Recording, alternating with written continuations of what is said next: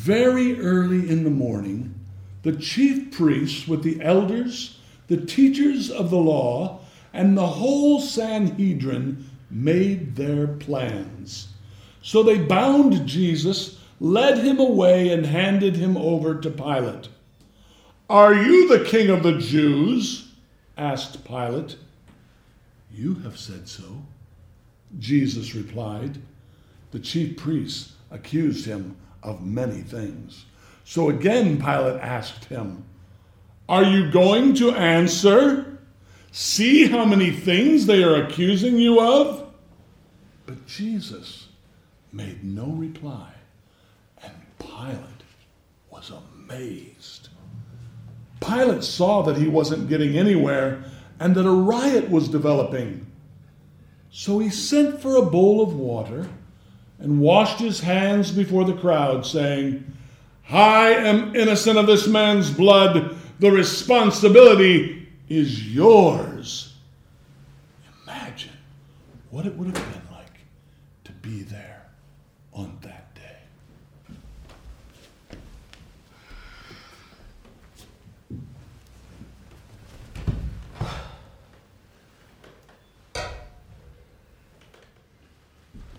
Well, that went much more poorly than I could have imagined.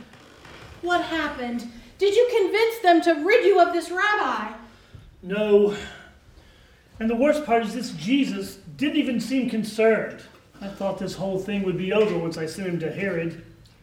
After all, he did call himself the king of the Jews. I thought that would send Herod reeling with anger and resentment. But no, the coward, he sent him back to me. What is this? Will not come off. What are you talking about? The stuff on my hands, it will not wash away. I washed my hands before the crowd, ceremonially, to signify my resignation of the man's punishment. But I guess I must have bumped into something or touched something on the way back because I cannot get this off. What is it? Well, I am certainly glad that you are no longer involved. It's just like my dream. I saw that you were to have nothing to do with this man, and you do not. Oh, but I am still involved. It was I who had him scourged. It is my men who will torture him and have him crucified. But did I want to? No. I wanted not to be even linked to the man. It was Caiaphas.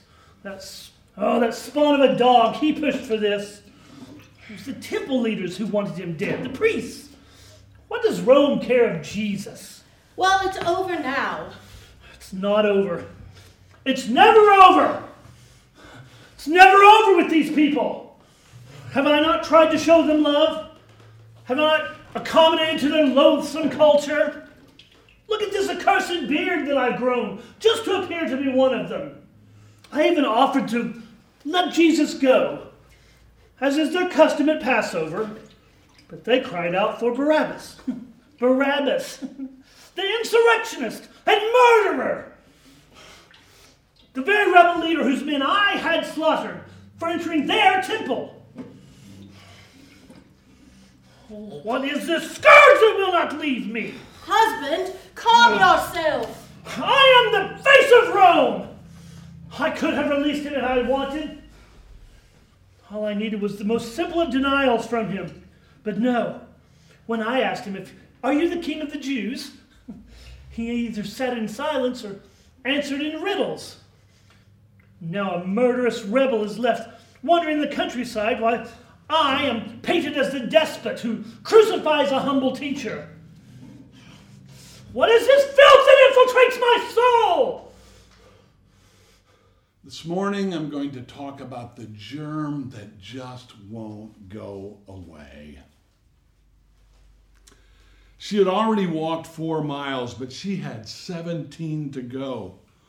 Blue lights flashed behind her, and she thought to herself, What now? The cop smiled, picked her up, and took her to Weigel's, one of our local gas convenience stores. He bought her a cup of coffee and called an Uber for her. That's where I arrived to pick her up. Before getting in, she looked at me warily, then looked over at the kind police officer for reassurance. He nodded his head in approval, and she got in my car. I must have looked sufficiently safe. It was 7 a.m. Heading to work, I asked. No. I just got out of jail after being in for five and a half months. I'm a convicted criminal. As the story emerged, she had just spent five and a half months in jail, and if jail wasn't enough, she was separated by other inmates due to the COVID 19. She had gotten out the night before, but she had no one to pick her up. So she spent the night on a chair in the lobby of the jail, and in the morning she headed out for a 20 mile hike to a relative's house that didn't even know she was coming. She was a convicted criminal. She had it, the germ that just won't come off. The germ I'm talking about is so evasive that finally it defines us. And these days we've heard way more about infectious diseases than we ever wanted to know. Most afternoons, we sit in front of our televisions and watch Dr. Anthony Fauci and Dr. Deborah Birx. And if you're like me, I'm riveted. I love hearing both of them speak. I love Dr. Fauci's intense, raspy Eastern accent, but, but, but he speaks with such authority and such knowledge that, that I want to hang on every word he says because all of us want to escape this, this virus that's going around. And then Dr. Birx, I, I'm always amazed by the charts that she shows. And, and, and even when she's giving bad news, I, I, I feel a sense of hope because she's, she, she's kind of giving it to us as it is. And, and I feel the reassurance that we're in good hands because we've got some people that know what they're doing. Now, I'm no expert in, in uh, the coronavirus, but there is a virus that I've spent my whole life studying. I, I'm not the world leading expert, but I know about it both from personal study and personal experience.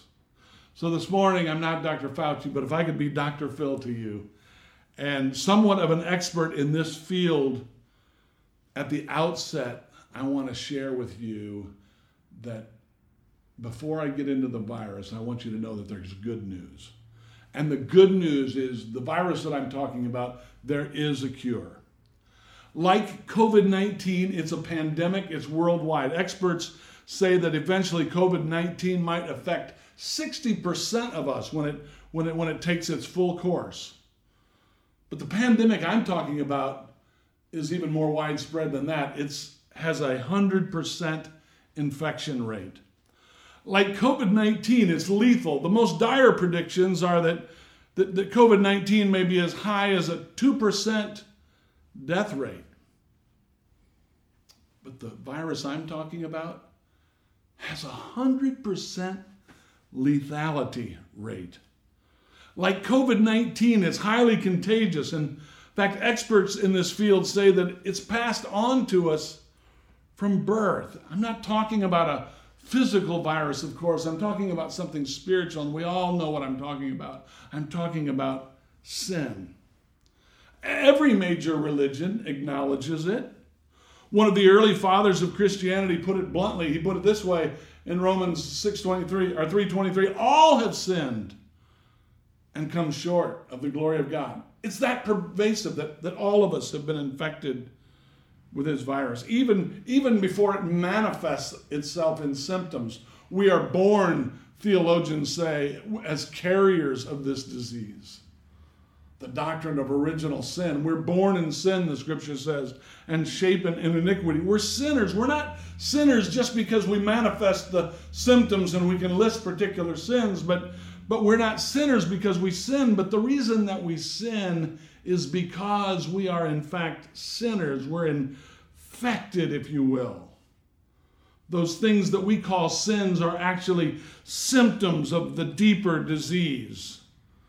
That same founder, Paul, said that about the lethality that the wages of sin is, is death. And I mentioned that every major religion has an understanding of this, and, and, and, and almost every religion spells the cure with two words, or two letters, D O, do. there's certain things that if I do them, that's what they would prescribe as the as the remedy for this for this ailment. In, in Islam, they they have the four pillars: the the profession of faith, the prayers, the alms, the fasting, and the pilgrimage. That every every every Muslim uh, believer um, is encouraged to do is a way. And, and, and I'm not putting down any of this because because because listed on their own, any of those can be can be helpful. Certainly, giving is helpful, and prayers are helpful, and a profession of faith in the one God is helpful, and fasting is helpful, and taking pilgrimages can certainly be good for our spiritual life. But if I could just be an expert in the field today, let me say this about those remedies. While all of them have some relieving help, none of them are the cure. In Buddhism, the threefold path to God is morality and meditation and wisdom. All of these are excellent for treating the virus.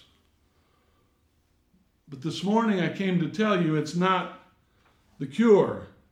Hindus believe in works and knowledge and devotion. This is where we get the concept of karma. What goes around comes around. And there's certainly some truth in that. Even in Christianity, one of our scriptures says, You reap what you sow. And while there's truth in that, I, came to tell you this morning that the, the good works, as, as many good works as you do, and you can't counterbalance the, the pervasiveness of the disease that's latent inside of us. Judaism uh, has their, their, their way is to, to keep the law and live.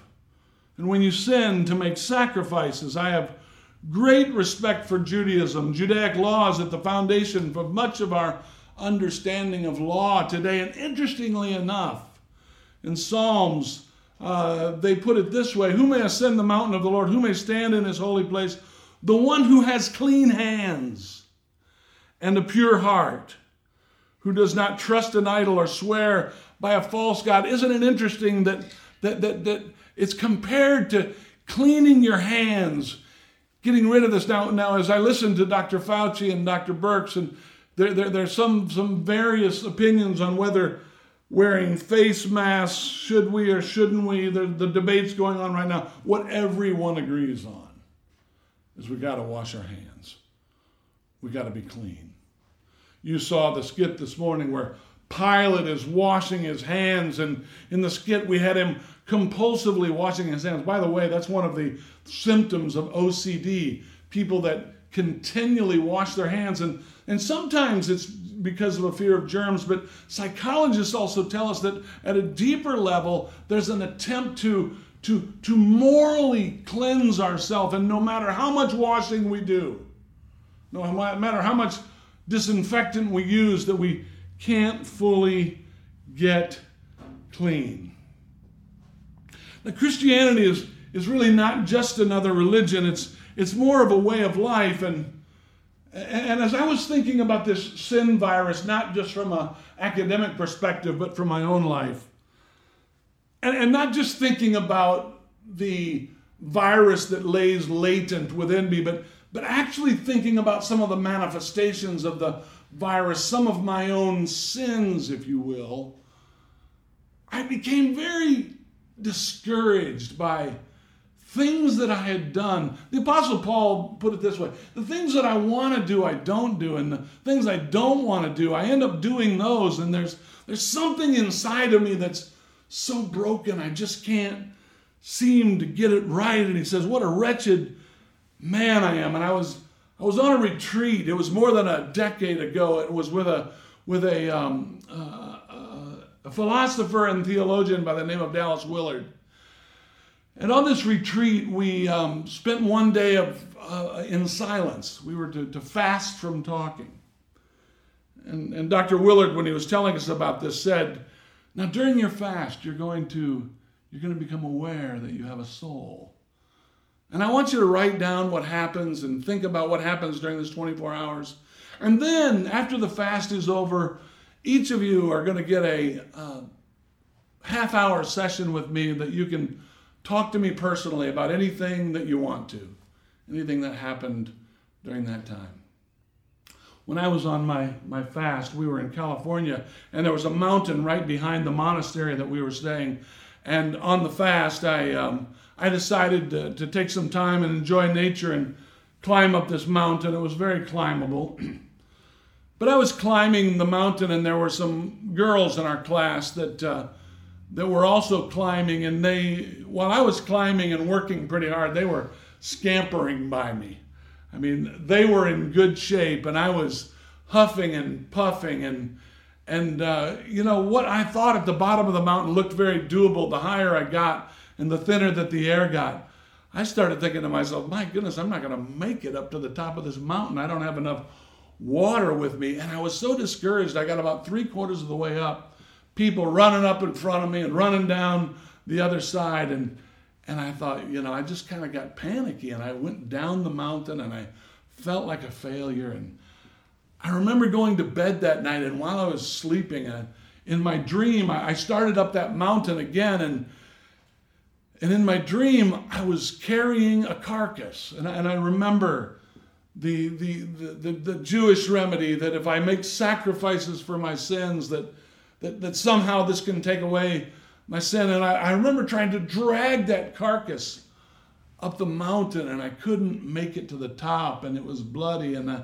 and people were running past me again, and I felt like such a failure. And I woke up with a cold sweat. And, and then in that time after the, the fast was over and we got to talk to, to Dr. Willard, I decided to tell him my dream.